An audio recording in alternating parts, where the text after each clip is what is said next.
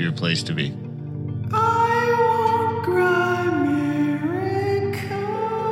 Maple syrup is the best. It's so Yeah. good. Oh.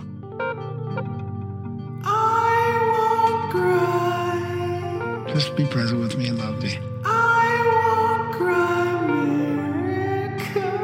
Wow. Wow. Wow. Wow. Wow. Wow. Wow. Wow. Wow. When they doing this weird hello. Hello.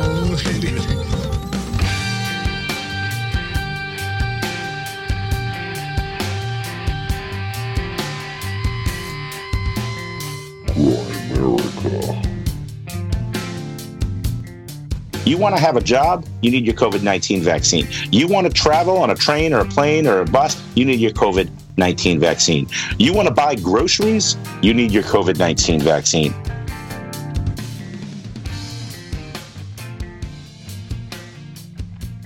Okay, guys, welcome back to the Grimerica Show. Coming at you again with another little extra bonus episode. Spitting this one out early because we had Brian Festa from the CT Freedom Alliance over in Connecticut on the show because they're having a vaccine safety awareness marathon uh, coming up next weekend, the long weekend, Labor Day weekend. So we figured we'd pop out a bonus ep, get the word out. We got a bunch of cool dudes are going to be on there. Guys have been on our show. I know for sure Del Bigtree. I thought there was a couple other guys too, but I can't think of them off the top of my head. Graham, maybe we'll try and convince Graham to show up. He's been invited. You were invited. No, we were invited. Yeah. But you're the vaccine guy. I, I don't You're the know. vaccine I don't know what's going on. You're- no, you. You're the You're the vaccine guy. guy. Take a look at the vaccine, anti-vaccine thread in the Grimerica chats, and it's like all you. I haven't posted in there in years. Well, no one's posted in there in years, Well, there you go. but you were the last one, I think. No, I just you're way more knowledgeable about the science than me on that. I'd need to brush up. I know that's the thing. I'd need. I mean, we can't go there as ho- like we can't go there as guests. I mean, we could maybe you know Host, we could host. say hi or something or be. But I mean, we're not. The, those guys need to do it. The people that are down there, the experts. We're just podcasters. We just make asses of ourselves. it's not charging anymore. Did, it? Did it go to sleep? Anyway, so what day is that? Saturday?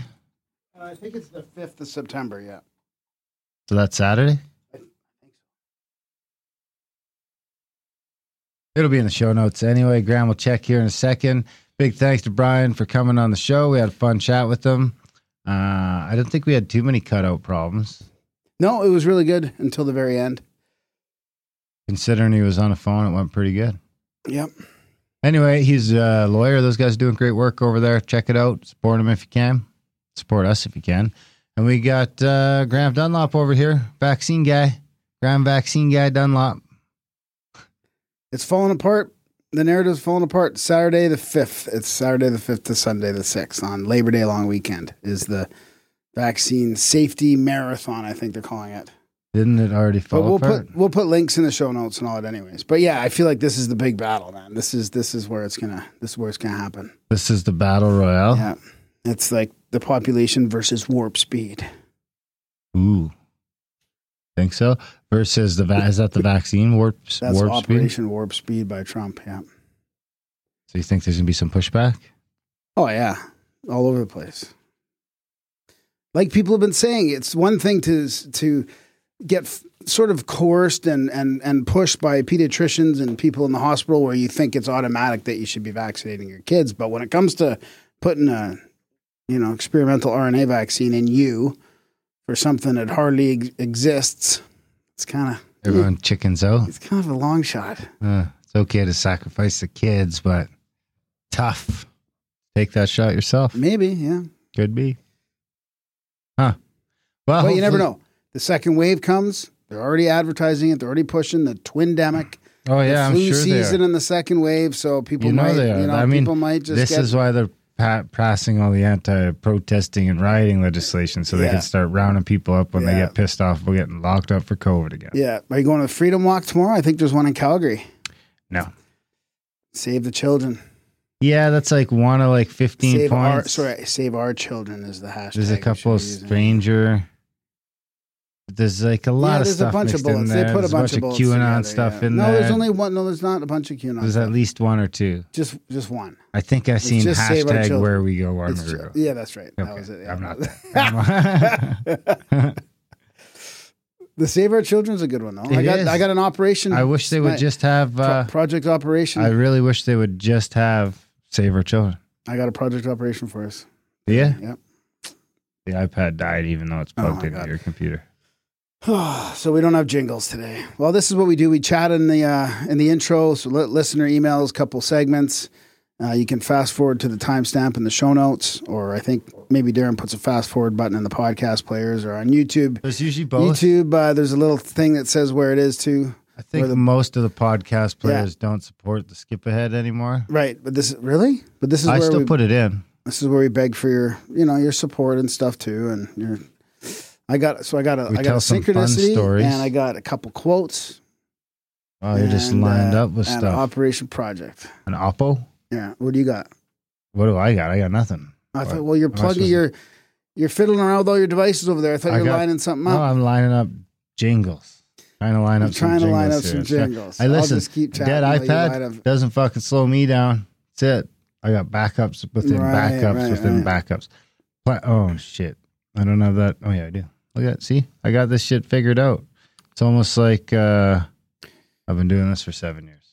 Yeah, Actually, it was just by seven years. it was just by chance, if I'm being honest, that this is on my phone because it's just one of those things that my phone. I have my phone set to auto download anything that gets downloaded on the iPads, Oh yeah. so I can quasi keep an eye on what my kids are Oh, up to. that's, That's interesting. Yeah. And uh, so now it's on there. That's why you're bitching about space on your phone the other day. Yeah, well, no, I keep putting it on delete. I delete them every couple of days. I'll go through. Hey, look, it charged back up. How can it die while it's plugged in your computer and then somehow salvage enough energy to turn back on? It's just going to turn off again because it'd be too much power to turn it on.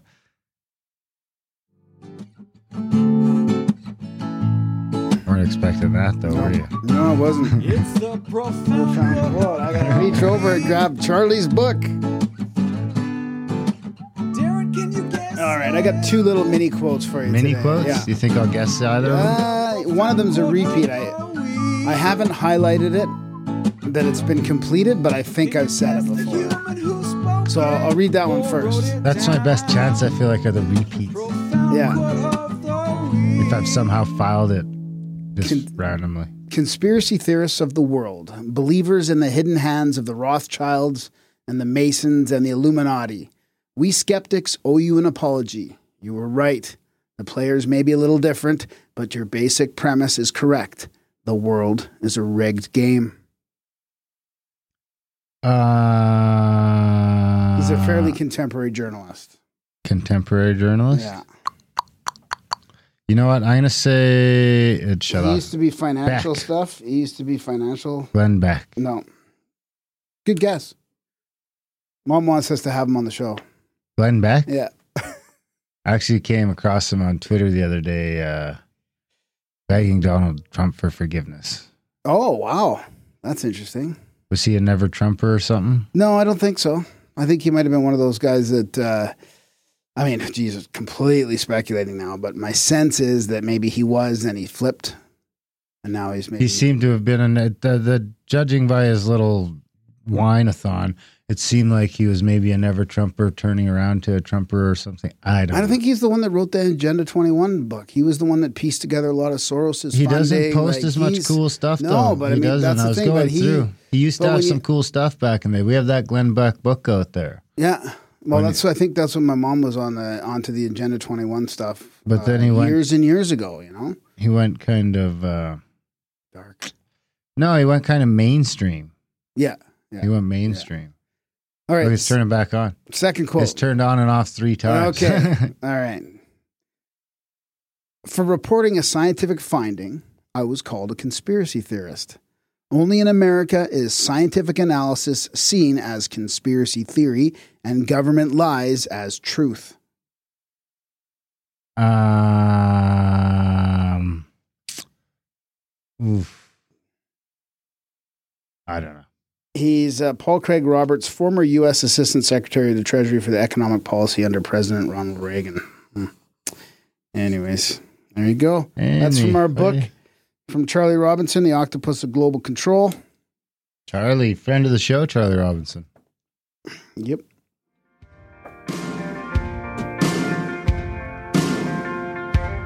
I want a good score for my synchronicity. If Graham reads it out, then Darren might on give again. it to me. Hey, don't you please Off read again. it low. Yeah, yeah. It's like that computer of yours just just can't push out enough jam. It's like not enough to actually as the iPad consumes to Is that what you think it is? yeah. All right. So Could be the cord. I mean, these cords are shit. It's the biggest scam of the century. I'm surprised people aren't up in arms. We're getting fucking robbed blind on charging cords.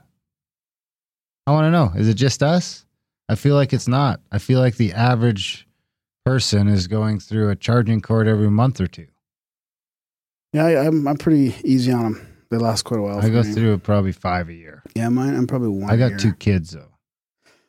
All right, here we go. This is an email from Brett. I think I can say his name. If you don't want me to say your name, just say that right off the bat. Good day. First off, thanks to both of you for all the content you provide and over a wide range of topics.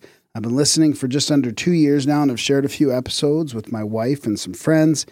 I suck at names and have a hard time with podcasts knowing who is who when speaking. Uh, so do I. No biggie. I get it. That being said, I would really like to speak with either yourself or Graham about your spouse, so more if possible. The synchronicity that has been reoccurring in many different ways and on different topics has to do with my wife. It's an extremely long story that maybe would be good for me to put in a word soon, is based off my wife's childhood trauma. We went through some very heavy shit over the past couple months. Though I knew there were traitors, though I knew, yeah, this is, uh, I'm going to try and figure out how, what he means here Trader like though I knew T there was D? there- uh, with a T. Though I knew there was traitors, had no idea to what degree we are both now realizing how much that trauma had inhibited her growth. So I think he means like in her youth. As this began to unfold, we realized that she has spent most of her life, life disassociating hard or uncomfortable memories, and that in that there were a lot of lies to myself and herself. I had taken a break from listening to podcasts, and one of the first ones I returned to was of you and Graham talking with the guy all about this topic. Then again, in a later episode, more came out and hit so close to home. It helped enlighten me to better understand what she is going through, and it's been providing a lot of comfort and reassurance that I can pass on to my wife that she is not crazy and not alone what is taking place. We have grown so much closer, and it has allowed her to pull down the walls in love on a whole new level. It's really amazing. This is a horrible rambling email, but I wanted to reach out since that episode, and I'd like to further explain some of the synchros that have been taking place as soon as I have more time. Thanks for your time. Thank you for the email. I do have news in that area too. But I I feel like that's for it. you. It yeah, it it's is. for you It for is, sure, yeah. right? It's about the it's about the uh the nighttime demonic slash shadow person slash uh, incubus attacks, that kind of stuff. That's what I think. Which could come from like tra- trauma, childhood trauma type stuff. Yeah, and I've got. Should I talk about it now or Sure. I want to talk about it later too, but so so I've I've talked about it before, so I don't want to go into too many details, but I'll, I'll summarize it. For she has those attacks for decades, right? And they've been getting less and less, but they still come they still came around for a while, right? So I was helped with sort of like a, a magical protection ritual type thing with by some friends, right? So we Mhm. decided I decided I was trying to figure out like what can I do to to protect her. So I, I kind of had it figured out. One night she was away in Sa- Saskatchewan and she woke up and she couldn't sleep because she had one of these attacks. So I said to her, I'm going to, I'm going to do something that'll help. So I did this symbol and this, this mantra. I can't remember if I've ever shared to you like the exact details of it and this meditation and all this. And, and it actually stopped the thing in its tracks. And then two weeks later, when she didn't know I was doing this, it happened again. And for the first time ever, so these are the first two times she's actually been able to stop it in its tracks. And the one time it kind of like it it it it sort of laughed. It went. It it was like acting really weird and laughed and then and then turned around and went away. Like it basically stopped it t- twice. And I had this sort of sigil symbol kind of thing made up. So it hasn't happened since then at all. Like she and when it happened, she had a different like a different uh, feeling about it. It was very light. Like she didn't she didn't have that same deep seated fear, like the paralyzed fear that usually happens during one of those attacks. She calls it the bad man, right? So are you able to help this fellow out too, or tell him your This moves? is this is the story. tell him your coming up. moves. It's been years since she's had this attack. Or at least over a year. I can't remember how long. A year or two years. It's been a long time. Talking with Midnight Mike at OBDM. What's his last name? because his uh, I can't remember because his he was having some similar things happen before they moved to Ohio, and he's asking, "Well, I'd like to see what you did." So I gave him this whole spiel of what I did. I shared him. I sent him my diagram that I made, my sigil that I made. Explained the whole process. I'm thinking, this is all for the good. You know, this is this is this is good. I should. There's nothing wrong with sharing this. But in the back of my head, I'm thinking, why do these not that I'm a magician, but there's in the the ancient magicians have a thing where you're not supposed to share your your stuff, right? Oh. This morning, Maria's saying, I, I couldn't sleep last night. I was waking up through the same nightmare and I was there. I was just like, do I ask? And she says, Yep, the bad man was back. I'm like, I cannot believe it. Like, what the chances of me sharing all that information with somebody and then the first time in years, he's back, like right away. So your logical next step is to talk about it on the podcast. It's different. I don't think I'm sharing the exact details, right? It was when I shared the details. so Midnight Mike fucked you. No, I did. I mean, maybe I transferred the energy, like the protective energy to him or something, like something Weird happened. transfer Like, the problem to him. I don't want to transfer the problem. I want to help people, but I Oh, mean, we it's it's is that just we is that just him. a fucking coincidence or what? I mean, how do you know? I mean, come on, it's been years, and she's like, it didn't, and she did say it. It she was able to sort of stop it, but it was repetitive. What if But she was able to say, no, you- you're not going to do this, or you're no, this isn't, this isn't going to happen. I can't remember. I'd have to go through. My maybe it's just because you were talking about it so in such To who? to Mike. I, yeah, uh, yeah. you I mean, re-manifested yeah. that bastard, yeah. and poor Maria has to pay. I know. pay for. I know. I felt fucking horrible. I told her. I said, You oughta. I got to be honest here. I, I'm sorry, fucked but I shared our secret and this is what happened. So we got to redo it all. I got to re rejig it up, get that protection racket. You should have a couple rackets going, and then you could sell them off. Ah, anyways, that's uh, You always have Like that. three or four on the go, so if someone needs. Hey, Mike, can you have uh, two hundred bucks? Sell you a nice little protection spell. I didn't you've expect. got another one to jump onto right away. You can say it's tried and true, yeah, yeah, tested. tested, tested, big, tested more rigorously than vaccines. I assumed you were going to go the COVID direction, but yeah, that's that okay. too. That too. Anyways, I do have. I didn't expect to get into that, but I figured it's so fresh in my mind that uh, What was that big long message I sent you that uh, from that was about e, that was about EDS, What's that? uh, Ehlers-Danlos syndrome. It's a That's connective different. tissue. Yeah, it's something different. I thought they might be related uh, in a metaphysical way, but I don't think so. Huh. Or maybe they are, but I didn't read it. I didn't want to read your mail. yeah, that's okay. So before I forget, though, we do. I, we're going to run out of time here, but uh, I do have an operation project. If you got the jingle board going for that, You got, it. dude. What do you think? this is appropriate. I have to read it today. This iPad has turned on and off seven times since we started podcasting. It won't even stay on long enough for me to turn off the power so that it can actually gain a charge. Sentry Eagle, Sigma, Mannequin, Artichoke, MK Ultra. Operation Project.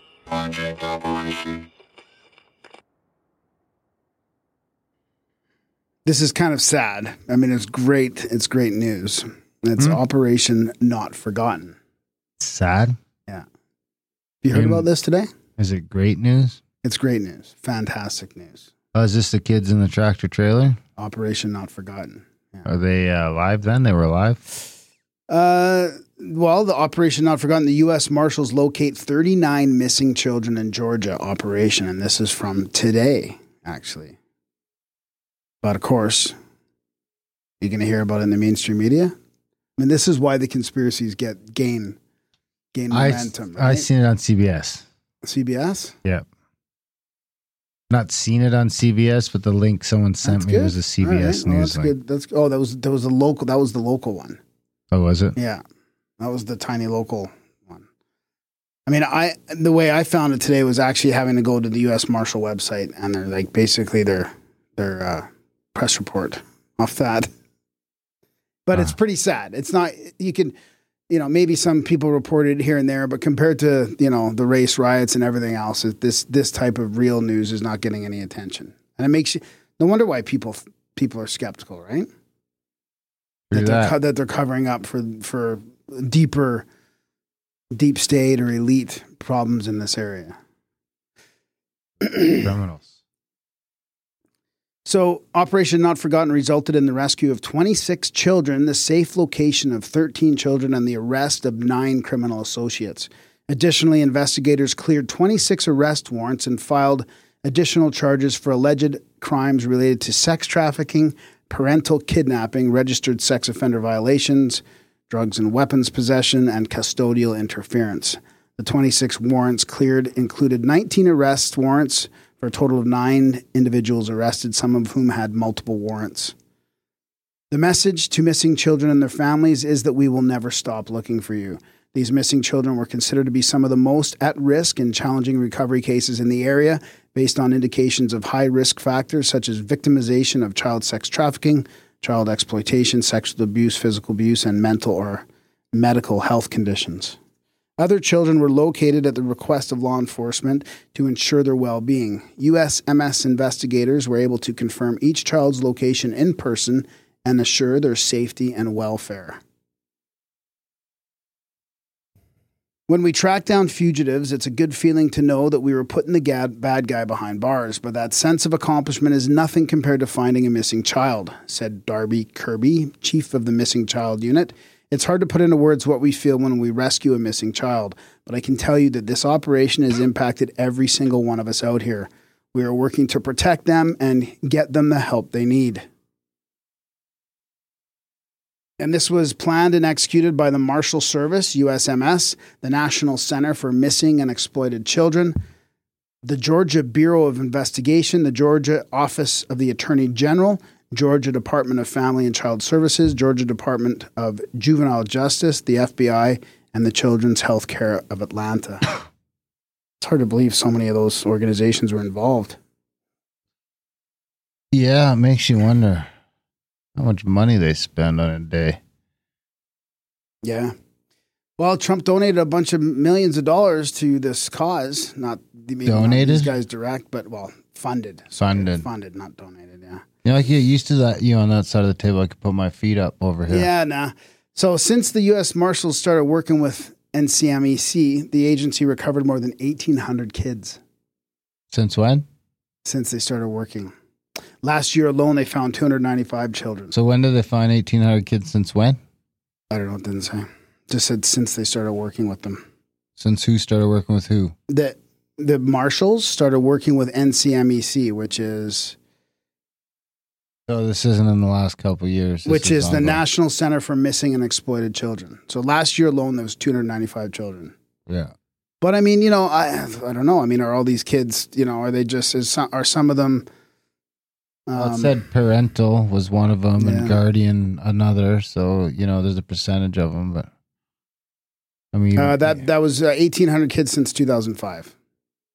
So Jesus, yeah, like two hundred a year. and that's just like what Georgia, you know? That's a hundred kids a year just in Georgia. Recovered. Yeah. How many not recovered? Exactly. Yeah, it's pretty crazy. So, anyways, it's an appropriate one. I wanted to share it with you. Thanks, buddy. Appreciate it. Yeah, Is that all you got then? that's all I got, buddy. Well, we could use some support. If you're getting some value from the podcast, I think this will be episode like 443 or 444. Maybe you love the show, maybe hate it. I don't know. How many shows have you listened to? One, two, three. What do you think this show is worth to you? Is it worth a dollar, two dollars, three dollars a month? You decide. Grimerica.ca slash support. Help us keep the cogs of industry moving. Help us get ready to be canceled so we're prepared for that. We've got our servers ready to go. You know, we're just kind of building infrastructure. We're getting ready to do the Mastodon thing. That'll be coming soon. I shout out to I working hard on that. I think he started actually doing some trials with some people. What was that thing in the chats today about Mastodon, about the instances? Google, Google, Google was starting to. Uh, oh, Google Apps was starting to take away Mastodon apps. Oh, really? Like Amaroq and like stuff? that. Uh, I didn't see Amaroq in there, but I saw three other ones. Oh, we don't have. Uh, I have Yeah, Amaroq's iOS. I yeah, think. crazy though. Interesting. So hopefully we'll get getting really going. crazy right now. We've got the other chat ready to roll into. That should all go away after the election, hopefully. yeah, right. Yeah, jump in the chats and send an email with your synchronicity, your stories. couple links you get it Grimerica.ca slash support Grimerica.ca slash chats at Yeah. hit up all those things Darren's on Twitter and I'm on Instagram. uh, we have officially pushed the randall carlson scablands trip to may of next year dates to be announced uh, the resort did ask that we strongly consider rescheduling so we kind of didn't have much of a choice there. Oh there wow, really? Eh? Yeah. They're worried that our group is like seven times the maximum group size you're allowed in the state right now. So it's like everyone have to eat alone in their rooms and That's not even. I mean, that's not the point. The point of the trip is to meet everybody, that's it. Yeah. and yeah. Brush shoulders. The great Randall Carlson. hug. Anyway, we hope you guys enjoyed these uh, lazy rambles. We hope you enjoy the chat with Brian even more. Fantastic chat with those guys over at CT Freedom Alliance. Enjoy the chat. Brian Festa.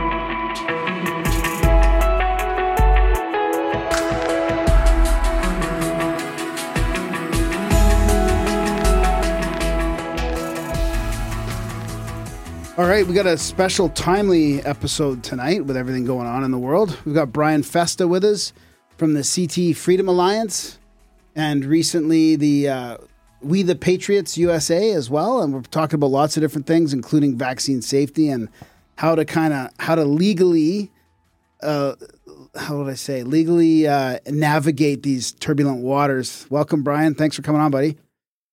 Thank you both for having me.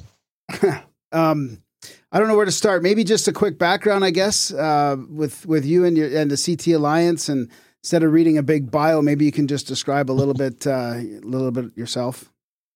Yeah, we don't want to put anybody to sleep tonight. Um, it's not quite that late where I am. I know you guys are a little bit behind me, maybe an hour or a couple of hours behind me. But uh, yeah, it's uh, it, you know I, I want to talk about two groups actually that we started. One is the Connecticut Freedom Alliance, which was the original group that my business partner and I, uh, Don Jolly, and I uh, started last year, actually in September of last year. So we're coming up on our one year anniversary. Can't believe it's it, can't believe it's already been a year, and we can't believe it's only been a year because it's been really, really an amazing ride. Uh, and the amount that we've accomplished in that time is just incredible. So uh, we have that group, and we also have a new group I want to talk a little bit about in a minute called We the Patriots USA. Uh, and that's uh, a group, a national group. It's beyond Connecticut because obviously uh, these problems that we're dealing with are not confined to the state of Connecticut or New England or any one region of the country or even of the world. Um, I know you guys are our neighbors to the north up there in Canada, so um, you know obviously these same issues. Uh, you have there that we have here uh, to a lesser or greater degree, depending on the issue, but they're the same issues. And so I want to uh, spend some time tonight talking about that. Uh, the Connecticut Freedom Alliance was founded during a very, very tumultuous time in our state, uh, the state legislature was seeking to eliminate the religious exemption to mandatory childhood vaccinations. Uh, as you know, uh, there are religious exemptions in, in most states uh, in the United States that allow uh, a parent uh, to opt out on the basis of the parent and child's religious beliefs, which is a constitutionally protected right. you guys don't know me that well, but I am an attorney. Uh, and uh, you know, I, I, speak a lot about the Constitution on these interviews that I do, and and obviously in my activism, uh, the Constitution is something that's very very dear to us. It's it's a beautiful document. It's a document that all too often is abused in our country right now. And uh, we are seeking to stop that. So, our main initiative is to preserve and expand individual rights and freedom, uh, freedoms, in particular, constitutional rights like freedom uh, of religion, the free exercise of religion, uh, and and to just uh, promote those rights and to educate people about what their rights are, because so much of this is that people really don't know what their rights are. They think the government can do something simply because the government says they can do it, and as you know, there's a very big difference between saying something is true and it actually being true. Um, so we have now over 2,100 members um, in the state of Connecticut and beyond in the Connecticut Freedom Alliance. Um, and uh, like I said, w- within a year, and that's it, it is a private group. It's a private uh, Facebook group. We are also an LLC, though. Uh, we're a registered lobbyist uh, with the state, so we've done an incredible amount of work in a very very short amount of time but um, yeah we've we, we don't just focus on medical freedom we have other initiatives but that's the one i'm here to talk about tonight primarily so i do want to talk about vaccines i want to talk about some of the uh, these mandates that are being handed down by our our wonderful governor, Ned Lamont, um, and and what we're doing to fight back against them. Uh, you know what we've done legislatively. We we were successful last year, last legislative session, this past legislative session, I should say, this year, earlier this year, uh, as well as the year before. Uh, when I even before. Um, you know the Connecticut Freedom Alliance was formed. I was involved in this fight, but uh, the Freedom Alliance was integral in stopping uh, that uh, measure from being passed in the state legislature. The uh, religious exemption bill that would have eliminated the religious exemption to vaccination. We did get an assist from COVID nineteen. Uh, you know, I, I, will I will admit that you know the legislature shut down early, and so they weren't able to do as much as they as they would have been able to do. Um, but it's you know, n- nevertheless, we had a 21 and a half hour public hearing that we organized primarily, along with some other groups in the state. But uh, Don and I were at the helm of that, and we organized the people testifying, and they were there, uh, you know, from uh, from the, from the morning, from about ten o'clock in the morning on the nineteenth of February, uh, all the way into six thirty in the morning, seven o'clock in the morning, the following uh, the following morning uh, the, 20 uh, the 20th so it was really an incredible show. We had over 4000 people show up which in connecticut is wow. is a huge it's a huge turnout. It's a huge i mean in a state of three and a half million you're usually lucky if you could get 400 people to show up for an important public hearing. But to get over 4000 um, it was really a, a monumental uh, achievement and accomplishment, and and they had seen uh, you know a lot of the security guards at the at the state capitol and at the legislative office building couldn't believe how, how the turnstiles just kept coming and how many people were coming in from all entrances um, to rally. We had uh, Del Bigtree here. We had um, Dr.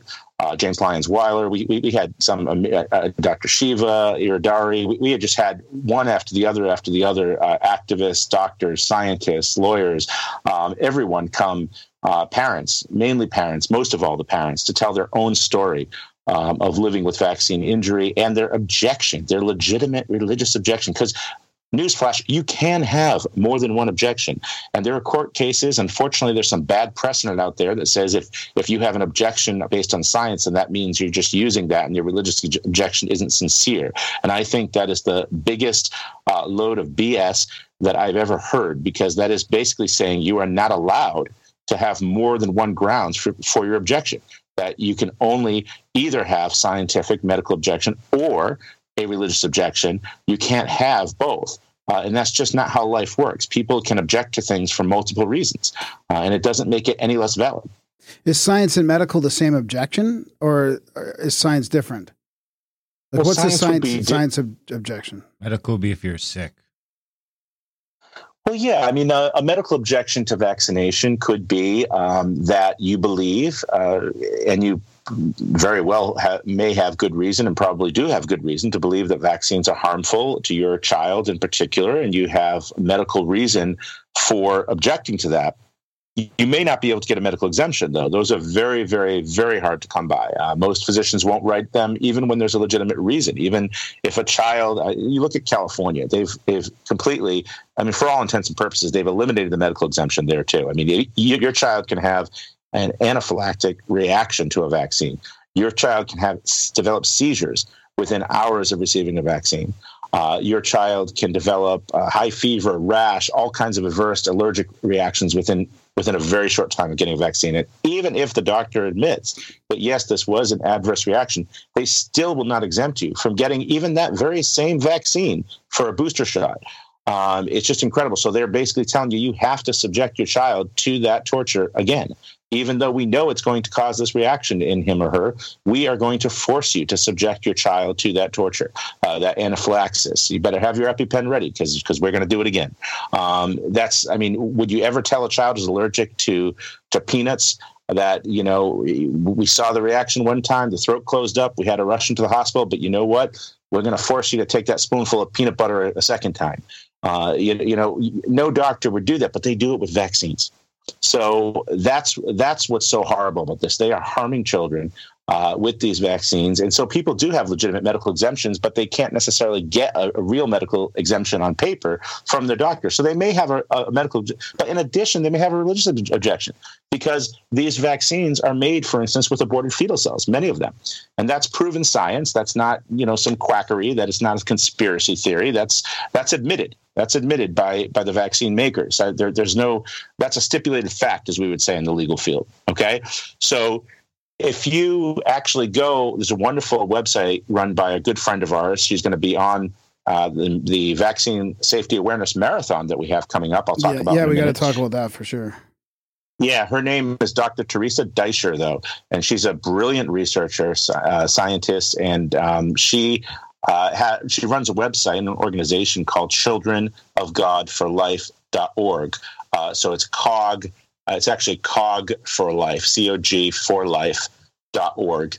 Um, and it has all of the information you can find on there about the use of aborted fetal cells in the production of vaccines. And it's actually, even if you are someone who believes in abortion as a right, even if you are someone that believe that is pro-choice, um, you will shudder when you find out how these uh, cell lines were procured. Uh, they have to get the organs from the babies in a particular state. They have to be in a healthy state uh, in order to harvest them properly and use them properly in the in order to retrieve the cell lines. So um, sometimes, so for certain uh, cell lines, they had to abort dozens, and then actually one case hundreds of babies before they could get a viable cell line. Uh, so it's not just they say, oh, it's just one baby from the 1970s. It's not one baby. Right. it was yeah. many, many babies that, that were used to harvest. So Catholics have an objection to abortion. Christians, m- most most fundamentalists or evangelical or most Christians in general have an objection to abortion. So how can you say it's not legitimate to object to a vaccine that used aborted fetal cells in its production and have that injected into you or your child? How can you say that you don't have a legitimate objection to that if you disagree with abortion? Uh, but but but they do say because the official teaching of the Catholic Church has not come out against it, and because the Pope has even said that vaccines are good, that that means you can't have a legitimate objection. Well, newsflash again. the, the, the United States Supreme Court has never said that you must adhere to the tenets of your religion or that you must belong to a major world religion. Yeah, exactly. Which you know, in order to have a legitimate objection. You can have a personal conscious objection, and that can be afforded First Amendment protection even. Yeah. So there there is no requirement that your beliefs must align with the official teachings of your church or that you even belong to a, to a major church. And that and actually if you belong to a minority religion, I mean, these laws are made to protect the minority, yeah. right? The free free speech, for instance, the free speech clause of the First Amendment was created not to protect the majority speech, the most popular speech that everybody loves and accepts, but to protect unpopular speech that most people would object to. That's what it's made to protect. And the same goes for religion. All right. If, if most people, most people in the country are Christian, um, or most people in the country are Catholic, even if um, your your beliefs did align with that, we still have protections for those who who don't belong to those religions. And so that's what's so beautiful about our country. We protect everyone. We don't just protect some people, we protect everyone. Wow. That's... Allegedly. Um, what, uh, so that's very pre COVID, middle of February. I mean, depending on where you are, I guess, but from a Western standpoint, that's pretty pre COVID. What do you think the the washout from COVID 19 is going to do for your cause in that specific regard? The vaccine regard? Well, well, you know what? That is an excellent question. And actually, um, we obviously have some concerns about that, right? Because this uh, pandemic, or as some in our movement will call it, plandemic, uh, was very, very hyped up. And the fear and the pandemonium is to a degree like we haven't seen in this country since the days of polio. And it might even be worse than the days of polio, to be honest. But I wasn't alive back then, um, but we're talking about the 1940s and 50s. Um, the, the fear parental fear was at an all-time high at that point, but I think it's maybe even higher now. And for what? For a, a, a, a virus that has an, a, survival rate of greater than 99% in the general population. Okay. Um, that almost never affects children uh, profoundly unless they have pre existing conditions, that almost never results in death of children. And yet we have all these mandates for masks, and they're talking about a COVID 19 mandate, which is right around the corner. There was a piece published in the USA Today uh, on August 6th it was an opinion piece uh, that was written by three professors from Case Western Reserve University uh, in Ohio. I'm sure you know it well. Uh, it was a, a distinguished, or, or, once distinguished, once was a distinguished university. Uh, and there were three professors one, a professor of medicine, one, a professor of law, and one, a, a professor of bioethics, believe it or not, interestingly enough, when you hear the headline. Uh, but it was uh, so it was a lawyer, a doctor, and a bioethicist. That sounds like the beginning of, of a bad joke, but it really was a bad joke because if you read this article, it said that basically the headline said, and I'm paraphrasing, that it would be patriotic to mandate a COVID 19 vaccine, and it would be unpatriotic to, to not mandate it, basically. Uh, that every, and that it should be required, and that religious exemptions should be eliminated um, and that it, every man, woman, and child should be required to get it. They're not just talking about for school folks. They're talking about for entry into anywhere, any sector of society. You want to have a job, you need your COVID 19 vaccine. You want to travel on a train or a plane or a bus, you need your COVID 19 vaccine. You want to buy groceries, you need your COVID 19 vaccine. I mean, it's going to get to the point where they, they actually suggested in the article to have immunization cards with ex- stamped ex- expiration dates. So you would have to show your papers wherever you go to prove that you're clean. What does that sound like? Um, you know, the, the people on the left are always accusing conservative voices and people on the right of being Nazis, but um, that's about as close as it as to as I've seen in modern history. Uh, that you're going to force people to comply with a medical mandate, force them to be injected with with, with something, a substance that is most likely to be poison, that is most likely to uh, result in far more carnage, injury, and death than a uh, than the virus ever did. Okay, they're talking about a fast track vaccine, a vaccine that has not gone through proper safety testing, a vaccine that in many cases didn't, in some of the cases uh, being developed, the certain of the vaccines, they didn't even do animal trials. They're racing to the finish, but it's a race to the bottom. It's a race to, uh, like I said, devastating injury um, and a very high death toll. I'm convinced. Okay, uh, I don't have a crystal ball. I can't say that with certainty, but from the science I've seen, from the scientists and doctors I've talked to, they agree with this. And we're going to talk about this on Labor Day weekend. We're going to have a vaccine safety awareness marathon. We're doing this Jerry Lewis style. Okay, we're going Labor Day weekend, 24 hours, uh, and we're going to start at 10 a.m. on Saturday, September 5th, and we're going to 10 a.m. Sunday, September 6th. This is a nonstop marathon. We have a cavalcade of amazing guests and a tremendous lineup. Lineup: uh, Dr. Teresa Deisher, who, whom I mentioned, uh, Dr. James Lyons Weiler, who I mentioned, uh, Dr. Aaron Lewis, who's a very strong pastor, great voice. He's been uh, becoming, he's from Connecticut, but he's becoming much more pro- prominent nationally. Um, we have uh, Dr. Brian Hooker, who was featured prominently in the Vaxxed movie. You may know of him. He was the one who uh, assisted and interviewed originally the uh, CDC whistleblower, Dr. William Thompson. He's going to be on. Del Bigtree is going to be on. Uh, we just have one after the other after the other. Dr. Sherry Tenpenny, um, you know, Dr. Janet Levatin. We have uh, Dr. Chris Shaw, who's done amazing work uh, out of from your country, from uh, British Columbia, well, British Columbia, Vancouver.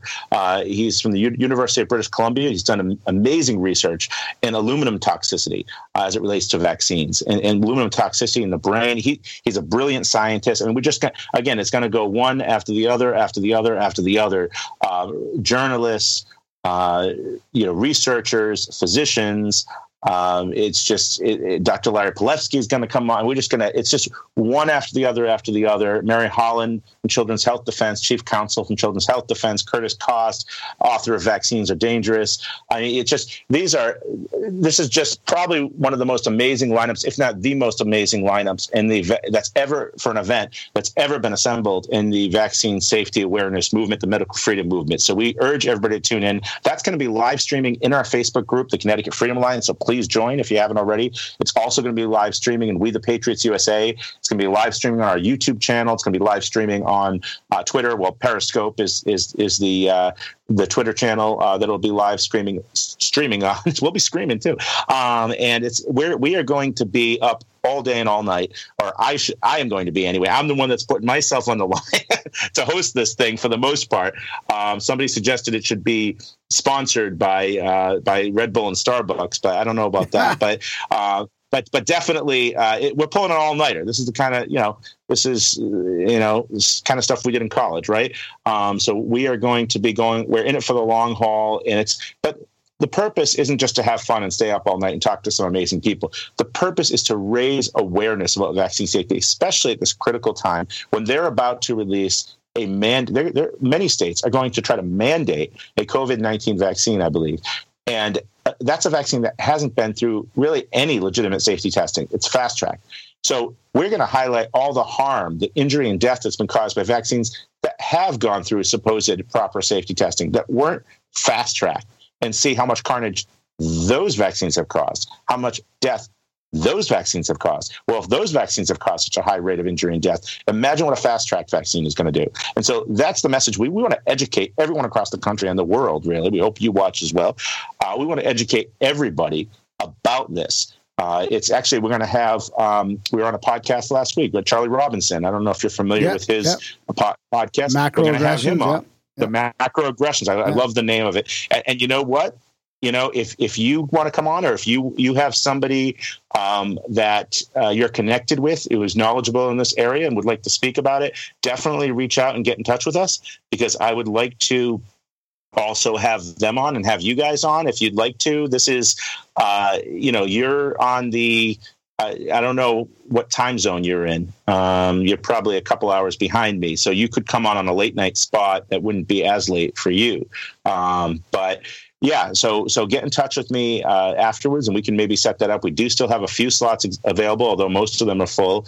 Um, but it's it's going to be a great a great thing. It's not only to raise awareness; it's also to fundraise. So it's to fundraise not only for our organizations, both our national organization, We the Patriots USA, and our our uh, local organization, the Connecticut Freedom Alliance, but it's also uh, to fundraise for each of the organizations of our guests.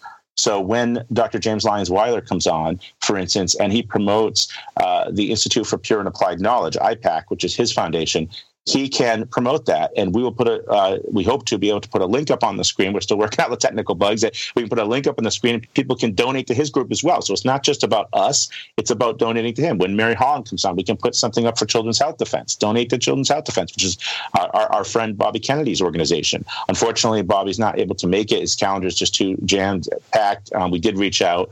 Uh, but he's not going to be able to make it. But uh, we have a great lineup nonetheless. It's going to be an exciting, amazing event, and we hope everybody can tune in.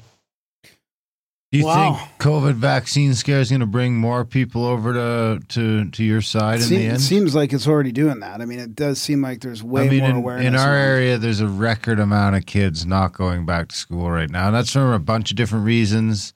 Some is COVID fear, some is mask fear, some is, you know, they're going to fuck it up in two weeks anyway fear. But I'm thinking there's got to be sort of the same thing from vaccines when people that maybe never had a dog in the fight before all of a sudden get told they're getting a shot. Yeah, I mean, you know what? I, I agree with you. I think it is going to cause a lot more people to rise up. I mean, they've actually, I think, in a lot of ways, they're they're overplaying their hand. They're shooting themselves in the foot uh, because, again, people that might have been fine with most of the vaccines or all of the vaccines, you know, the MMR, uh, you know, the uh, you know Hep B, the you know uh, any other any you know chickenpox vaccine, any of the other multitude of vaccines that kids have to get, and it's it's a lot. Um, it's it's an it's an incredible amount in a very short amount of time. Very very dangerous, but you know they might have been fine with that because those you know those vaccines have been out forever, and you know the mainstream media tells them that everything's okay. Vaccines are safe and effective, and injury or death that's that's one in a million, uh, which is one of the greatest lies ever told. But they'll say that, and most people are okay with it. But now you're going to release something that's fast tracked that hasn't been safety tested. We don't know how it's going to affect people, and now we're going to force it on everybody w- without exception. Um, they're going to even eliminate religious exemptions for it, and, the flu shot too. There, you know, there were a, a lot of um, mainstream media outlets that were issuing false reporting that were that was saying that getting a flu shot uh, gives you a uh, lowers your risk of contracting COVID, which is completely ridiculous because the influenza, seasonal influenza virus strains of that virus are nothing like uh, the, the COVID or SARS. Any of the coronaviruses, SARS-CoV-2 or COVID-19 viruses, are completely distinct from a flu virus. But they were trying to propagate that, so uh, propagate that to try to um, get more people to get the flu shot as well. It's just to sell more vaccines. It's all about money, as you know. Um, and then a study came out that actually said people who get the flu shot are 36% more likely to develop other uh, respiratory infections. So um, if you actually dig into the science, and and the thing is, you know what? The funny thing is, you listen to these interviews and you listen to these talking heads um, on the major mainstream news networks, whether it's someone from the CDC, whether it's someone from you know some you know children's hospital out in Philadelphia that I won't name. You know, it's whoever it is that they have up there on the nightly news and is saying vaccines are completely safe and, effective. You notice you never have the follow up question from the reporter. Well, what's your proof of that, sir or madam? What is your proof that vaccines are safe and effective? Where are the studies? Where are the studies that they don't cause harm? Where are the studies? Um, are there any studies um, that show they do cause harm? They never ask any of the follow up questions. It's just a blanket statement that they're fit, safe and effective, everybody's supposed to accept it. And yet, I have one of my scientists comes can come on and have literally a binder full of studies, and they won't ask him. They won't allow him, and he'll be willingly offering, you know, like Dr. Uh, James Lyons Weiler that I mentioned. You know, he has he can cite you know hundreds of studies um, that that show that vaccines, as currently constituted, are very very dangerous, and yet they won't allow them to submit that as evidence. They won't allow it, and so that's why we have to pursue things through the court of law. You know, unfortunately, um, and and that's that's goes into the next topic. Um, you'll see, as you can see, I'm going to do okay for that 24 hour marathon. I can I can just Yeah. keep talking, you know, and, and make your job very easy, but or hard depending on how you look at it. But yeah, I want to talk a little bit about the the uh, we have some litigation actually in the state of Connecticut right now, uh, not specific to vaccines, um, although we do have some uh, other lawsuits that are, um, you know, sort of related to the vaccination issue. But this one that is most current uh, that we filed, and actually the, the main portion of the lawsuit was filed just yesterday, uh, is pushing back against these school mask mandates. Oh, because that's that that is something else that I think is just absolutely ridiculous. There is no science, no established peer-reviewed studies, science that shows that children uh, first of all, that children, healthy children in a school setting, are any threat of transmitting coronavirus. Um, there's never been a documented case in the world of a child transmitting the coronavirus to an adult in a school setting or to another child for that matter. It's never happened. It's not not in Italy, not in China, not here. Okay, that's number one. Number two, cloth face coverings are woefully ineffective at stopping the spread of this virus. Okay, if any effectiveness they have at all is minuscule and does not justify Yeah. and certainly doesn't certainly does not outweigh the risks of putting a cloth face cloth face covering or a paper face covering, whatever you want to use, over the airways of a child for six, seven, eight hours a day, depending on how long they're staying there, um, and while they're in re- uh, playing sports. In physical education classes or extracurricular activities, in, in the heat and humidity, uh, the bacterial growth that's been um, shown, that's been proven to to develop on these face coverings, even during one day, and that they're constantly breathing in that bacteria, mold spores, that they're breathing in carbon dioxide, their own carbon dioxide, back into the airways. You're, you're putting kids at risk of upper respiratory infections. You're putting kids at risk of developing um, a whole host of skin infections. We've seen kids. I'm sure you've seen some pictures going around Facebook. There's and other, um, you know, alternative news, which I like to call uh, truth, uh, true news um, websites. You'll you'll see that there there's evidence of all kinds of rashes developing, um, and and other. And, and, and beyond the physical effects, the psychological effects. Anyone that thinks it's healthy for a child, especially a young child, but any child, to be wearing a face covering for hours and to see all of their teachers and all of their friends with their face covered, uh, faces covered for hours and hours and hours every day, all day, uh, every week of the school week, um, and, and that that's a new normal and that's perfectly healthy for a child is just is just fooling themselves. And and you know, I have a good friend of mine whose daughter is actually terrified. She has terrible anxiety. She said, "Mommy, masks scare me." She's about I think seven years old, eight eight years old. She said, "Masks scare me."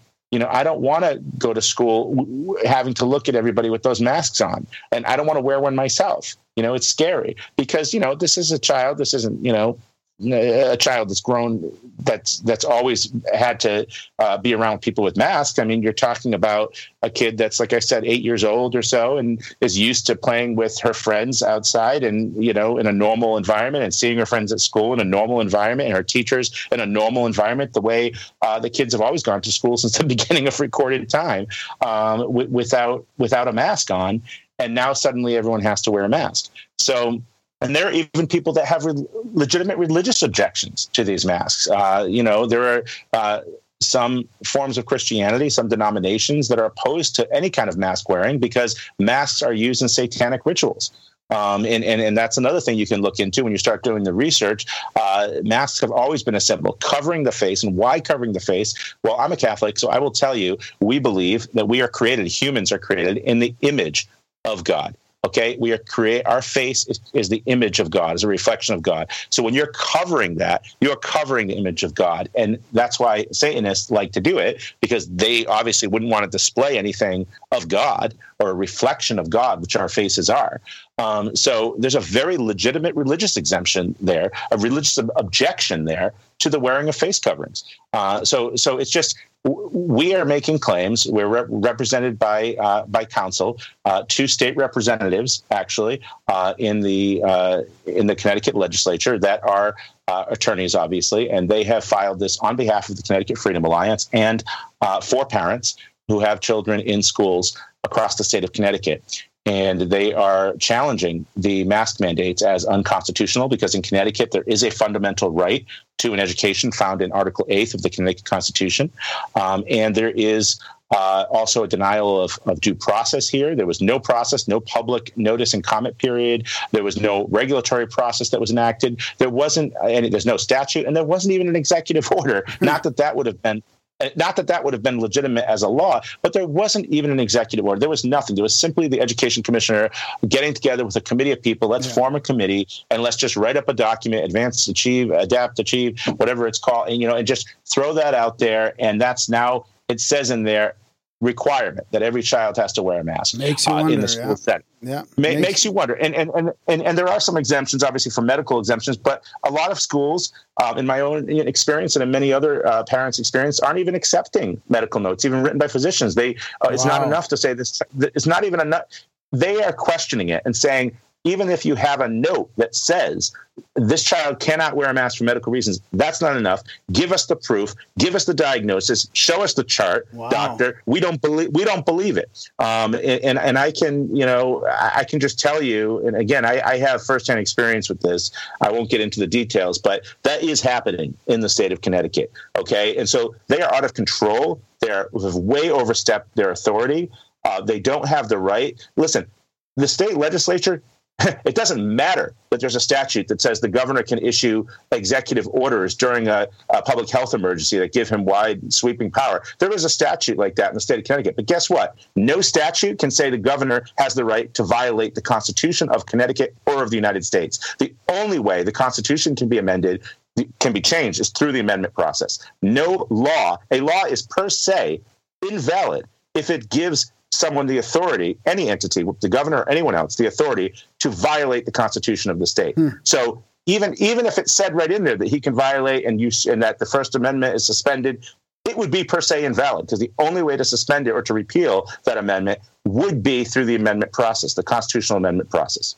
Wow, imagine I mean imagine with these kids the main part of your communication, your sensory communication, reading facial expressions, doing all that. I mean it's it's just gone gone now. They're in these. I mean, no wonder why kids are scared. They don't even know how people are thinking or feeling around them. I mean, it's just a bunch of z- zombies. So I hear, I, have heard you special needs students. Yeah, I mean, I've heard you talk on on the ripple effect. Shout out to Ricky on the ripple effect uh, about some of this stuff, and and you were Great connecting show. with other groups as well. And I've been following uh, Dr. Pamela Popper. I think it's Make Americans Free Again, or she's also got a website. Yes. Uh, the free, uh, what's what's it called? Healthcare uh, the Wellness uh, Forum Health, and she's been sharing legal documents and legal cases around the around the country, so that people don't have to do all the legwork over again. So, I mean, it, I don't think Connecticut's the only the only state that's having these issues, right? I mean, is there? Oh no. Are you guys able to share some of this legwork and and sort of you know help other people out around the around the country? I mean, that's it's getting pretty crazy. Absolutely.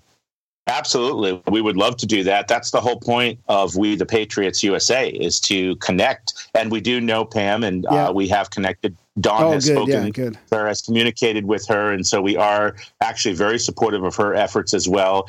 Um, that's the whole point of We the Patriots USA. That was founded because we realized it was founded out of out of necessity, as we say. If you look at our mission statement, we are we realized what was going on in this country. It was happening very fast, very furious, and it was very, very dangerous to our way of living, to the American way of living, uh, which is the only truly free way of living. No offense to Canada, um, I will say that as an American. Uh, let's let's put all of North America in there, but um, we we believe uh, that that is the only way that a human being uh, should live is free. Okay, and that it was under threat not only in the United States but since we are obviously in the United States, that is our uh, primary objective to fight it here in the United States. Uh, although we are supportive of, of, other organizations that are fighting it all over the world, you see some horrible things going on in Australia, New Zealand. Yeah. I'm sure you followed some of that. Yeah. Just, I mean, scary, scary things, way beyond what's happening here. But, but a preview, I believe, if we don't stop. Yeah, they're testing. Back, I think they're testing over there. To be honest, I think they're using that Australia as a testing ground to see how far they can push things you know the control. Well, let me ask you this: How many? I mean, how, how? I haven't heard too many reports out of Canada. How are things going in your neck of the woods with regard to these mandates? Well, we got a mask mandate in the schools, so I don't know how they are with any of the exemptions or anything because we just pulled the kids out. Um, mm-hmm. I don't care if my kid doesn't have to wear a mask. I don't really want him around all the masks anyway, so we'll just you know, back out of that. And then there's a mandate in the city, but I just don't wear masks because I don't want to. I'm exempt. Um, so Well, I've you- only had like one problem so far with the Sport Chek guy sort of hassling me, but I told him to fuck off. After I mean, I was super polite a couple of times, and then he wouldn't back off, so I kind of got rude with him, and then he backed off, and then I just didn't shop there anyway because I felt like I didn't want to give him my money. Well, we have a great group in Connecticut actually that somebody formed a Facebook group, uh, the Connecticut Don't Shop Here list. And Yeah. I'm sure there are groups in other states um, and other uh, countries as well doing the same thing. It's Yeah. just, it's absolutely ridiculous. You know, the Americans with Disabilities Act prohibits the, any establishment from not admitting you on the basis of a disability. And there is an exception you hear lawyers talk about this in defense of businesses who refuse entry, refuse service. There is an uh, exception in the ADA under Title III called the direct threat exception. So if if you pose a direct threat to the health or safety of others, they can legitimately uh, bar you from from the business. So obviously, if you had a mental health condition um, and that caused you to become violent and you were running around with a knife, they could say you can't come in here, sir. Uh, that would be Right, right. legitimate. Yeah. you have you're running around with a knife or a chainsaw or something. We're not letting you in the store okay? That's a legitimate threat. If you had active tuberculosis or something and you were telling the person you could obviously had symptoms or even this covid if you came in with a fever you're coughing and sneezing all over everything and you, you go walk into a deli and start coughing all over the food they can say get out all right? That's legitimate. You're posing a direct threat to the health or safety of others. But if you are a healthy person who's asymptomatic which as del bigtree says if you're asymptomatic that means you're a healthy person right? You, you, you don't have you don't have symptoms. So if you uh, if you are an asymptomatic person you are a healthy person and you have a legitimate disability and you have an exemption and you, and, and you don't shouldn't even need to show it but even, let's say you do for the sake of argument you say look i have a medical condition. Here's a note there are still businesses in our state that are refusing people even even with or without a note they're refusing them from entry. Costco is one of the biggest abusers has been one of the biggest abusers in our state anyway. I don't know across the country but of refusing people. Um, and uh, you know they were refusing people before medical documentation was required. Um, now even that it's required and people people have medical d- document but before the executive order said you didn't need to produce medical documentation. You, you, if you said you had a medical exemption, the business owners are supposed to take your word for it and let you in. And they weren't on letting people in even even before that. Now there is an executive order that says you have to produce documentation. Doesn't say you have to specify your di- diagnosis though. But anyway, some of these businesses are really, really uh, coming down on people hard, even when they say they have legitimate uh, obje- uh, medical, you know, exemption. But here's the problem: under the direct threat to health or safety exception, you have to prove that the business owner, the onus is on the business owner to prove that there's a reasonable basis, a rational basis for believing that you pose a direct threat to the health or safety of others. So there was a body of case law that arose during the AIDS epidemic, uh, and this direct threat to health and safety ex- exception was really uh, tested because there were business owners who refused to admit homosexual individuals on the basis that they were more likely, they said, to spread HIV. Even though, as we know, HIV is not spread through breathing uh, or through other just casual contact. It has to be through sex or needles. There has to be some exchange of, of blood or some in- infection, uh, some intrusion piercing the barrier of your skin or something like that. Um, it's not just spread by being in a room with somebody. And so the court said, no, that's not a rational basis. You can't exclude someone from a business simply because you're afraid of getting it when there's no scientific justification to support that. So I see the same exact thing going on here. Someone's perfectly healthy, they're not sick, they're even willing to keep their distance uh, of six feet or more. Uh, the, even the executive order says you should, you should only need to wear a mask in a store or a business establishment when it's impracticable for you to keep six feet or more. So that you walk into Macy's on a Monday morning, you'd be lucky if there's two or three people in the store. So how can you say, and that's a huge department store, how can you say that there is not that you're not able to keep a proper distance from people, but yet they'll still deny you entry if you don't have medical documentation, or if you don't say you have a medical condition, if you just walk in without a mask, they'll say no. Um, they force you to give up your private medical information, which is an intrusion, and and then sometimes even challenge you on that. It's just it's absolutely insane what's happening. Yeah, here we've got protections in our stuff too, the Bill of Rights about them not being able to force you to disclose any conditions. And most of them seem pretty good. Do you I mean- see any class action lawsuits coming out of this against Costco's and Walmart's and I wouldn't be surprised. Um, obviously, I would expect those to be multi-state lawsuits filed at the federal level because they're such large, you know, organizations. Um, you know, again, I can't say that Costco that every Costco is doing it. So I'm not here to to to say that this is their their policy in every single state and in every or even in every store in, in Connecticut. Yeah. I don't know that they're I don't know that they're doing that everywhere. I've just that's that's one that I've heard is a frequent offender, and th- there's other ones too. Um, I can't really. I mean, I don't know. It's the funny thing with class actions is that they're very, very expensive. Um, they can be very, very difficult to litigate. Um, to especially when you're talking about potentially thousands of plaintiffs, um, and I don't know whether or not um, at this point there's enough of a will, uh, enough plaintiffs willing to join. Um, it's you know I really can't say with certainty on the national level because again that would be something that would be a larger federal lawsuit, um, unlike ours, which is specific to Connecticut and state court in Connecticut. Um, so I really don't, I, I really can't say, but I, I think it's a great idea. I mean, I, I hope they are able to get enough plaintiffs together. I, think it absolutely is something that should be done uh, because it's it's to me it's very clearly a violation of the ADA. I mean, I don't know uh, how you can really legitimately argue, especially when somebody has presented a doctor's note, which even by the most stringent reading of the requirements under the ADA of uh, in, in the public accommodations context, you could say, okay, they are required to enter into an interactive process and produce documentation if they need an accommodation. If someone's doing that and you're still denying them, I mean, I don't really see what your defense is going to be. Yeah.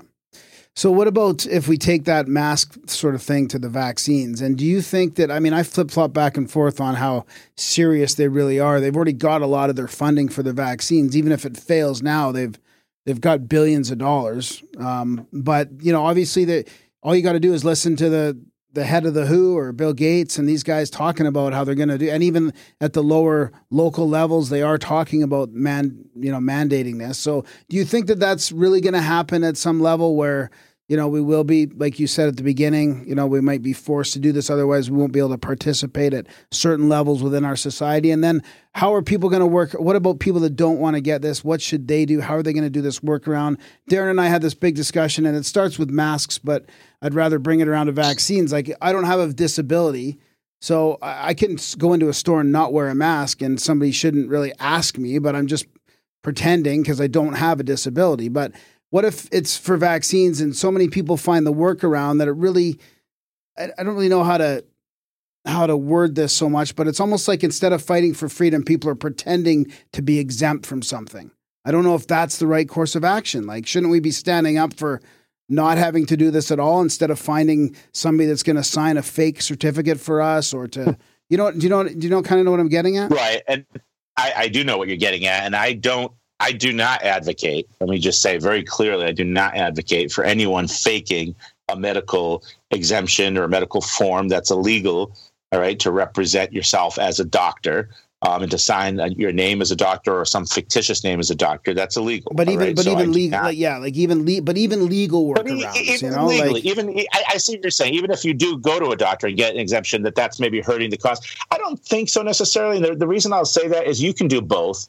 Okay, you can have a legitimate objection and use it, but then just don't sit back. Fight for everyone else. Listen, I fought. My son has a documented vaccine injury yeah, and has a legitimate medical exemption to vaccines. He has a severe mitochondrial and, and autoimmune disorder. It's documented. Okay. He has an immunologist that's documented. He has multiple physicians that treat him. It's documented. Okay. And he doesn't need a religious exemption. He has a medical exemption. But guess what? I still fight for the religious exemption. yeah, I fight to preserve it.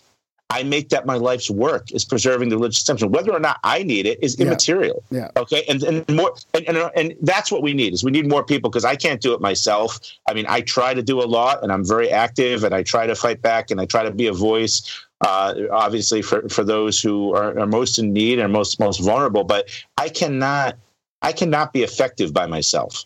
All right. It's going to take not just thousands, millions of people around the country, around the world, doing this together. I did want to say something that I forgot to mention with regard to the mask lawsuit, and then we can continue talking about vaccines. Yeah. We are in we are in uh, very very um, dire need of funding though for that lawsuit.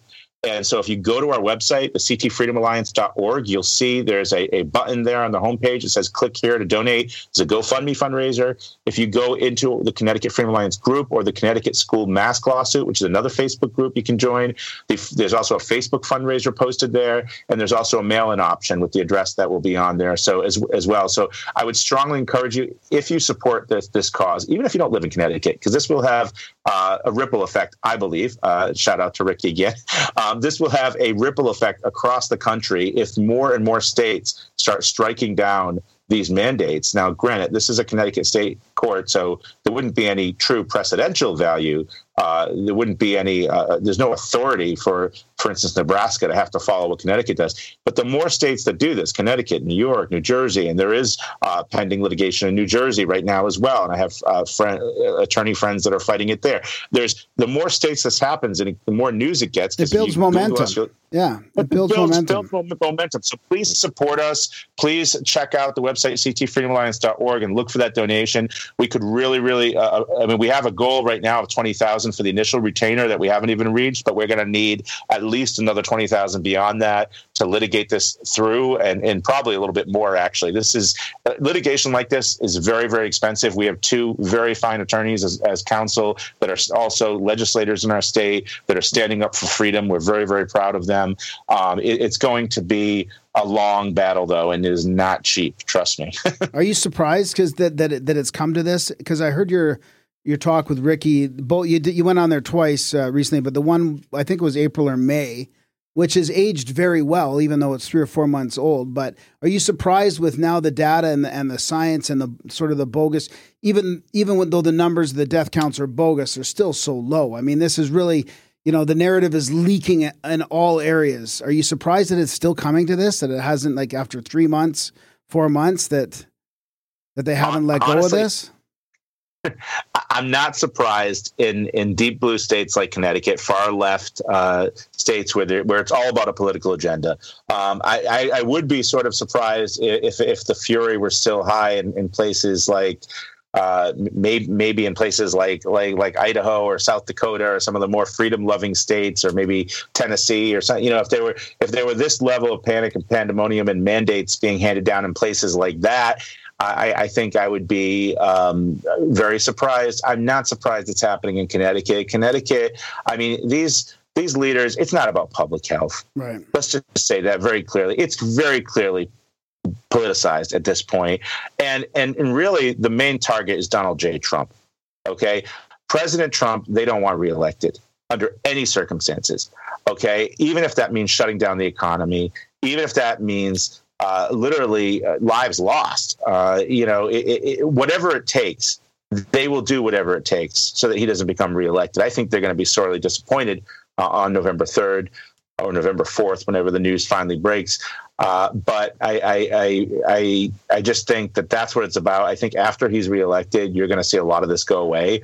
Um, if hopefully he's reelected, you're going to see it. And we're not a partisan, by the way. I'm saying my own personal views. We're not a partisan organization. We have people from all parties, all walks of life. I'm actually not a registered Republican. I'm, I'm a, I'm, I'm undeclared. I've never been registered. Neither has Dawn. Uh, never been registered with any any party, uh, major or minor. So, um, but regardless of that, I mean, I think the choice is clear. If you believe in, in freedom, if you believe in individual rights, I mean, I, I, I just I can't imagine myself anyway voting for for Biden and Harris uh, under any circumstances. But uh, but that's just my own personal view. Anybody can vote for whomever they they wish, and we don't we don't tell people how to vote. But um, but you know, it's just very it's it's it is disturbing, but it's not surprising to me uh, that Governor Cuomo would do things like this, that Governor Newsom would do things like this, that Governor Inslee would do things like this, and that Governor Lamont would do things like this. It really isn't isn't surprising at all. Governor Murphy, don't want to leave him out in, New Jersey. It's not surprising at all that they are doing things like this.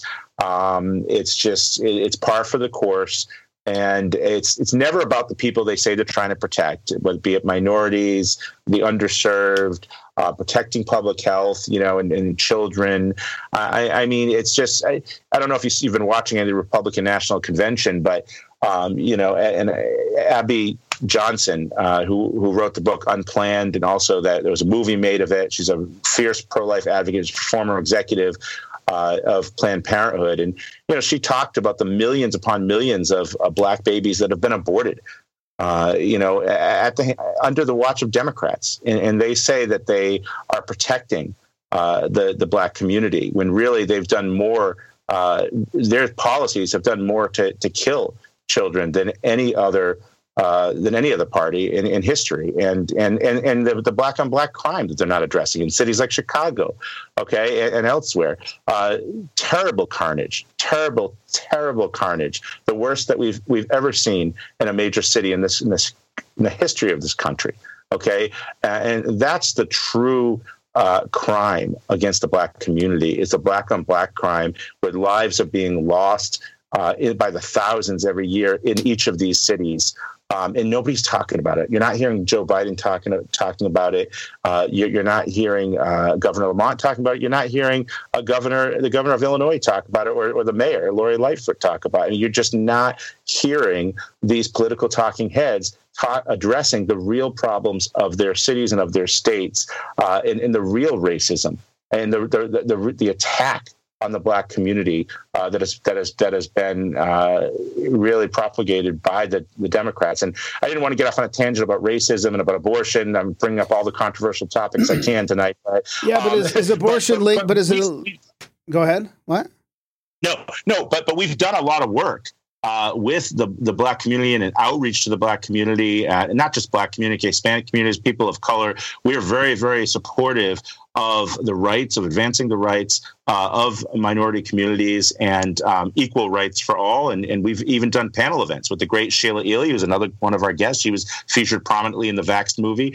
Um, she's going to be one of our guests for the for the vaccine marathon. She is a, a, woman of color. And Dr. Aaron Lewis, who's a pastor, a man of color. Curtis Cost, the author I mentioned, he's a man of color. Uh, we've partnered with them, and we've even done events. We did an event called Black Lives Interrupted uh, and we did that back in December, where we talked about uh, vaccines and the harm, the disproportionate harm to communities of color yeah. that they have used. The pharmaceutical industry and the government have, and you know, again uh, through Democrat policies, have used the uh, vaccines as a means of experimenting. Have used the black community to experiment with vaccines. Uh, it's, not just about the Tuskegee experiment. Everybody talks about that how horrible, and, and, it was, how horrible that was. But it's still going on today. The first place that they're going to introduce free COVID vaccines is the inner cities. Watch that they do it for flu shots, they'll do it for COVID shots. That'll be the first place to introduce them. Those will be the test subjects. Those people in those communities will be the test subjects. And it's abhorrent. It needs to stop. It's racist. And the pharmaceutical industry and Democrats are behind it. Is there a connection between the uh, the needed aborted aborted cell tissue lines for the for the vaccines and and the push for abortions and the whole propaganda around that. I mean, is there is that an actual market? Is there a market there that they need to satisfy, or is it just? I think it's over and above um, that. Uh, yeah, I, I, mean, I cannot speak to a specific connection. I wouldn't be surprised. Yeah. Uh, and and there may be there may be research out there. There may be um, some some published work about that. I personally am not aware of it, um, but it doesn't mean that it doesn't exist out there. And it's a it's a good theory. Uh, yeah. Uh, not a good theory. It's a it's a horrific, yeah, it's a horrific uh, theory. theory but it kind of makes but, sense but, in a way. Yeah. So right. what about what about? Uh, I've heard about speaking of the governors. I've heard that there's something uh, in the paperwork that there's few, some governors in the states that have a workaround for a mandatory vaccination that can get through these exemptions. And is there is that is that just a rumor? Is that something that you've heard about? That there's some of these guys that have this uh, this legal ability to do that over and above the Constitution? Well, it can never be legally over and above the Constitution. Yeah, but, but they're saying that's what they're saying. Yeah they'll say that, but if they're challenged in, in court, um, I believe, especially in federal court, if some of these challenges uh, for violations of the U.S. Constitution uh, are put forth, I believe ultimately the plaintiffs will be victorious. Because again, you can't have an executive order that overrides the Constitution. That's just, uh, again, per se invalid, just like a statute uh, saying that you can violate the Constitution is per se invalid. Um, they will now. It, it does say in Connecticut, for instance, that the governor does have the ability during a declared public health emergency, which is set to expire on September 9th, but he's doing his darndest to renew that, and he'll probably be successful in this state. Um, he has to do that in conjunction with legislative leaders, but they're all Democrats, so they're going to give him a stamp of approval pretty much for anything he wants to do. Um, there is a public a statute in the state of Connecticut, 19A-131A, that does say uh, the governor during a public health emergency can issue mandates and can authorize the public health commissioner it, once he's declared actually it says once he's declared a public health emergency the public health commissioner can issue mandatory quarantines mandatory vaccinations um, can do that however it doesn't say that religious exemption shall be invalid Oh, okay. Okay. um, so I be- so I believe legitimate religious and medical exemptions would still stand. Um, if they tried to say that those aren't valid, um, then there would be a firestorm of of response, and there would be lawsuits. And I do believe ultimately would be vi- victorious. I hope it doesn't come to that. Uh, I really, really hope it doesn't come to that. But um, I I wouldn't be surprised if that's where this is. That's where this is headed. It's just uh, every day it's a new, it's a new, new and fresh, new and fresh nightmare to wake up to. yeah. Well, at least it's everybody because if it was just the kids, it would be a lot scarier. Because you know, I'm sure you know that this vaccine court that they've got that's you know quietly paying out. I Four- think it's coming in coming in at four billion now. now almost More closing. than that, I think. No, I don't think it is. Closing in on four billion. And um those like that's ninety over ninety percent of that is to adults. Adults injured by the flu shot usually that can say I was like this, then this happened, and their doctor can corroborate and their friends can corroborate, and they've got a medical history to compare it to. And it's super rare that a kid gets a break because a kid can't talk and he can't do anything, and the kids get fucked over. So at least if they do roll this fucking thing out, they're going to shoot it to everybody. It's going to be a fucking disaster. And they're not going to have a good way to back their way out of it, I don't feel like. Well, un- unfortunately, uh, that may be the thing that puts our movement over the top. And and I say unfortunately because I don't want to win that way. Um, you know, this was brought up on Charlie Robinson's show. We were on there last week, last Thursday, and uh, and I said the same exact thing uh, because I, I want to win, but I don't want to win. Uh,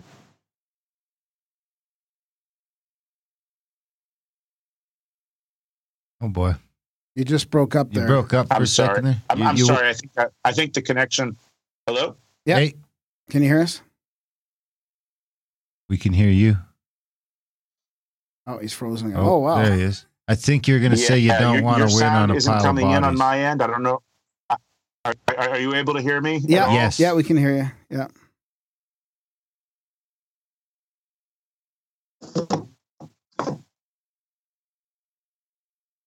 We got too close to the truth. That was close. Yeah. We should probably start All wrap- right, I can hear you. Yeah, good. Okay. I can hear you. Yeah, we can hear you now. Yeah, you were just saying you don't want to win like that. I, I don't want to win like Yeah, that because that is um, that is not that, that is that is not the way anyone should want to uh, to win this fight. Let's win it with education. Let's win it with this vaccine safety awareness marathon that we're going to be running on Labor Day weekend. Uh, let's wake people up before the carnage starts. Let's not wait for uh, millions of children and adults to be injured or, or killed by this vaccine. Right on. Totally agree. Yeah, that's good. Good luck on that marathon, and we'll. uh Thanks for the chat. We'll put links to all that stuff in the show notes, and uh yeah, we'll push the, this thing out before then. Yeah, we, you know, I, I really appreciate uh, the both of you having me on tonight, and uh, Dawn appreciates it as well. She wasn't able to to make this interview, but hopefully she'll be she'll come in if you if you want to have us back. We can both come on for a future interview. Uh, she's really a dyna- dynamic individual, has a great story to tell. Yeah. Uh, Navy veteran, N- Navy veteran, as well as a former Pfizer uh, executive. She's she's really got a story to tell, and and she is a powerhouse for this movement. So I, I always want to give her a shout out. Um, don't lose lose sight. It's not just me doing this. Um, I, I couldn't do what I do w- without her. She's a, a great business partner and a, and a very dear friend. Well, the good thing is you you know you guys have both had personal experiences with vaccine injuries, and that's my opinion on how this whole thing's going to keep keep keep coming out. Is is you can only hold so many parents back and so many people back from having their own personal experiences with this before there just becomes too many of them, and the and the and the movement becomes too big with people that have just had it happen. I mean, it's you know it's going to break through. So appreciate you guys stepping up and doing that. Well, uh, thank you. We'll continue to fight. Uh, please continue to follow us. Like I said, Connecticut Freedom Alliance on Facebook, as well as Twitter at Keep CT Free on Twitter. We have a very large Twitter following. Uh, we're very active on Twitter, so please check us out there as well. And We the Patriots USA and We the Page and at We the Patriots US is the Twitter handle for for that. Uh, organization as well. And you can find uh, both of those organizations also on Facebook. Look us up, request to join the group. Would love to have you. Um, and again, I'd love to have another conversation uh, about some of these issues as things develop. Um, please reach out. I, will I'll be willing to come on anytime. Sounds good. Thanks a lot. Right on. Thanks, Brian. Thanks a lot. Thanks, Brian. Take have care. good night. Okay. Bye bye. Bye bye. Now's a chat with Brian. I don't. Am I supposed to? Am I supposed to not say his last name? Why do you say that?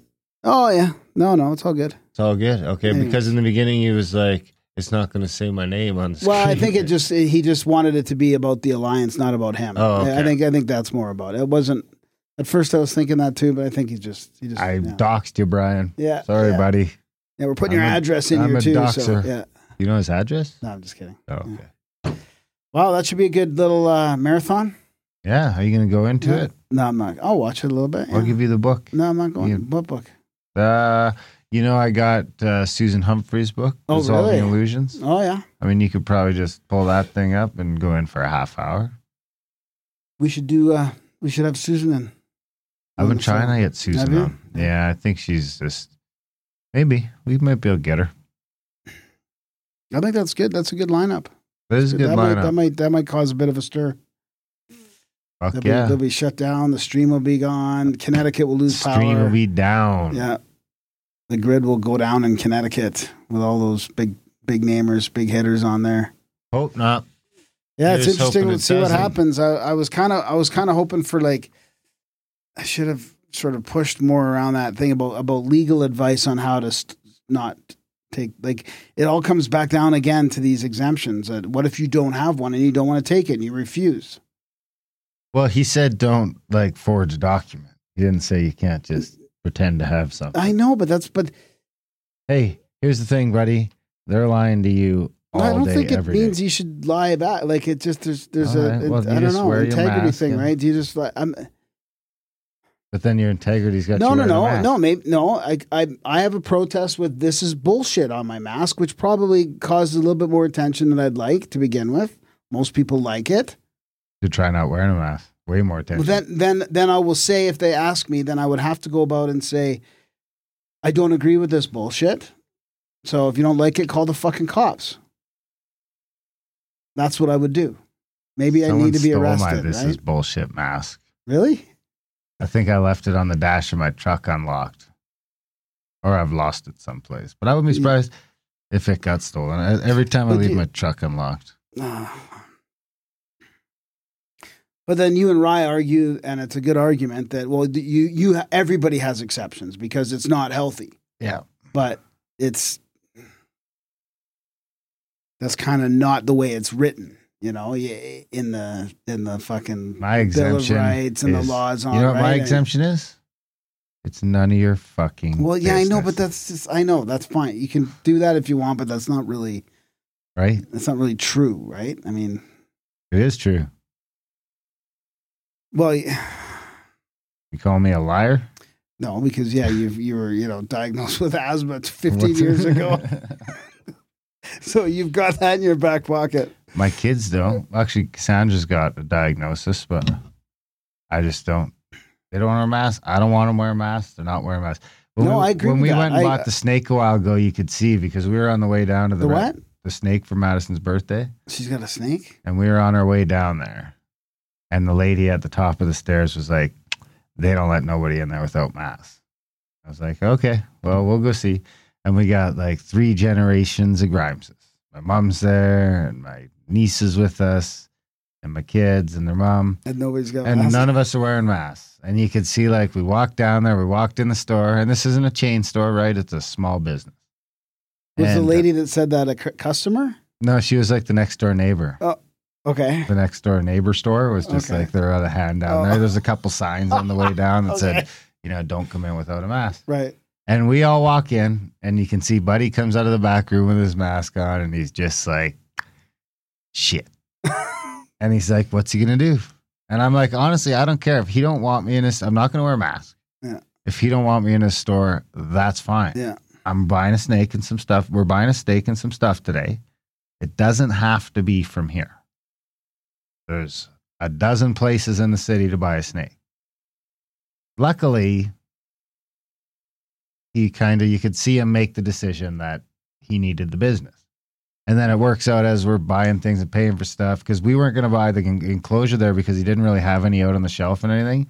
And it seemed kind of awkward. So it's like, maybe we should just get this snake and get the fuck out of here because we all, we're all in here without a mask. The kids are running around looking in all the tanks and touching stuff. And, but then Buddy was like, hey, man, will you buy that stuff for me? He's like, I'll like give you a price pretty much the same as them and I'll knock money off the snake if you buy that stuff for me because he, and then he mentions that they're you know if you're coming to get food call first because they might have to close early because covid's affected their business so much.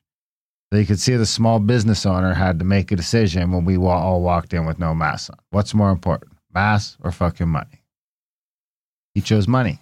Yeah. and that's what it's going to come down to in the end if enough people just don't wear masks because people ask them to. We'll lose if we don't hit enough. You know, I think that you always have to have a certain percentage of people not wearing masks. As soon as you get to like 95, 90%, man, it's tough. It's tough out there.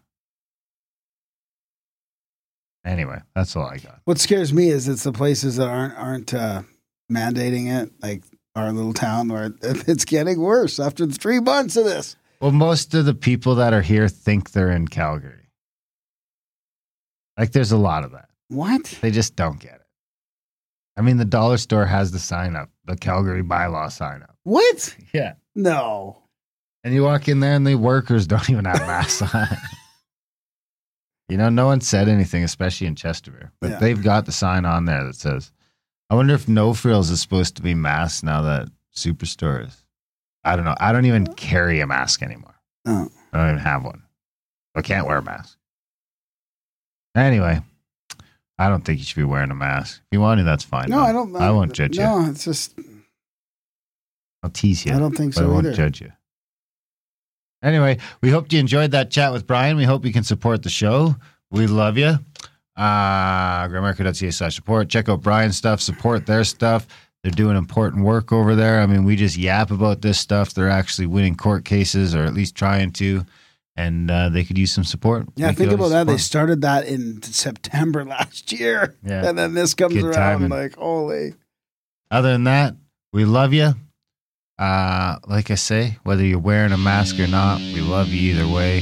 Thanks for listening, and we will see you next week.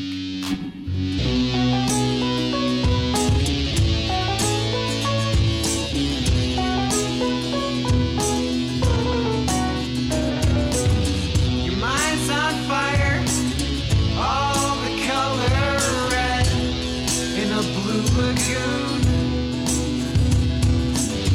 in a storm in Bermuda you've got bonded to a seashell moon Maybe your easiest dreams make sweet turns to you